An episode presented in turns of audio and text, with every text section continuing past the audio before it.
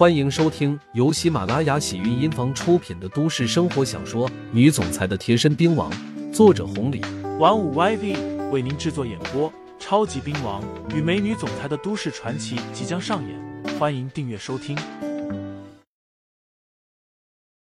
第三十七章：谁给你的勇气？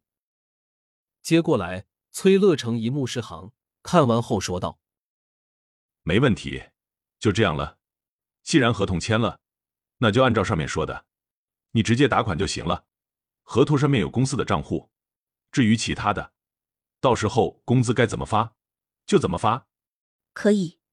崔二姐说完，崔乐成站起来要走，崔二姐赶紧说道：“崔队长，请等下。”崔乐成顿住步子，崔二姐说道：“崔队长，你一个月来两三次，具体什么时候过来？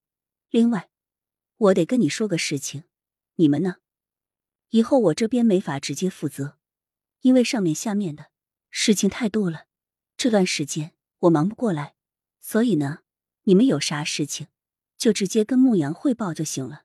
他暂时是你们的头，负责你们这块，你看成不？那个长毛负责我们。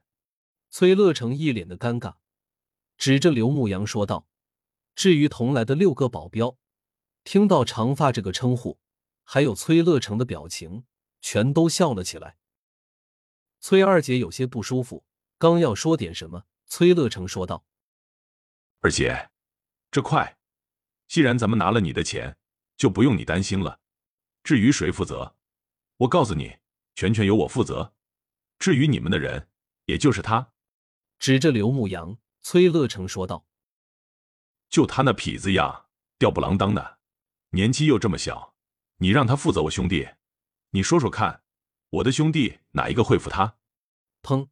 突然，一楼传来了一声声响，吓了崔二姐、崔乐成他们一跳。刘牧阳同样站了起来。崔二姐二话不说，朝着下面走去。崔乐成跟上，边走边说道：“啥情况？难不成还有人来惹事？”一楼的大门被人踹开了，撞在了柜子上面，柜子应声倒地，发出了巨响。崔二姐他们听到了。一楼的工人们自然也都听到了，一个个全都看了过去。来人不是别人，正是小老大麻子。麻子比较郁闷，最近生意不太好啊，被向彪、单炮、七爷他们抢了不少。本来答应向彪，只要帮忙抢到了金虎欢，到时候兄弟二人可以合作一把。可是等了好几天都没等到消息，好消息没有。坏消息倒是有一个，而且还是天大的坏消息。自己厂子的头牌韩倩倩走了。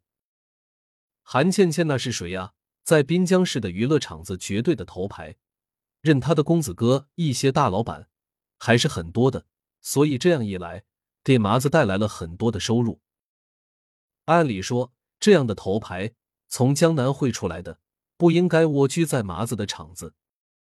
可是麻子的厂子是几个人当中最好的，仅次于江南汇。位置好，生意好，而且麻子又承诺给韩倩倩八成，所以韩倩倩就去了。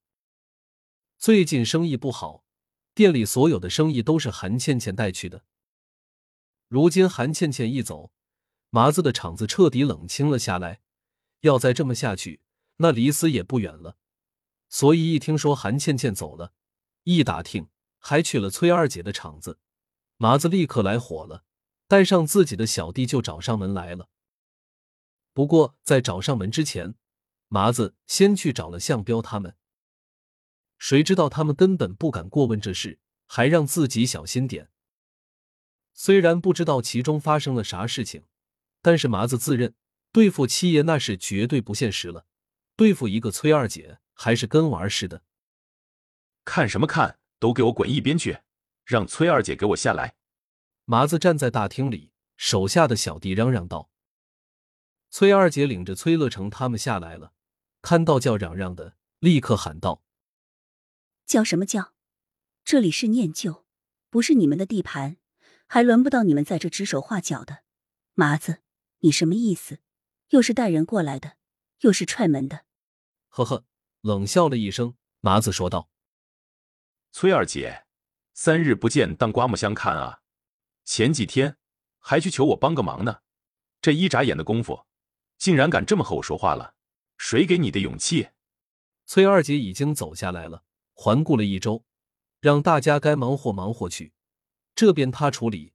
等工人都走了，她这才说道：“我这么跟你说话怎么了？不需要任何人给我勇气。当年老鬼头在的时候，你和他平起平坐，也没高多少。”听众朋友们，本集已播讲完毕，欢迎订阅专辑，投喂月票支持我，我们下集再见。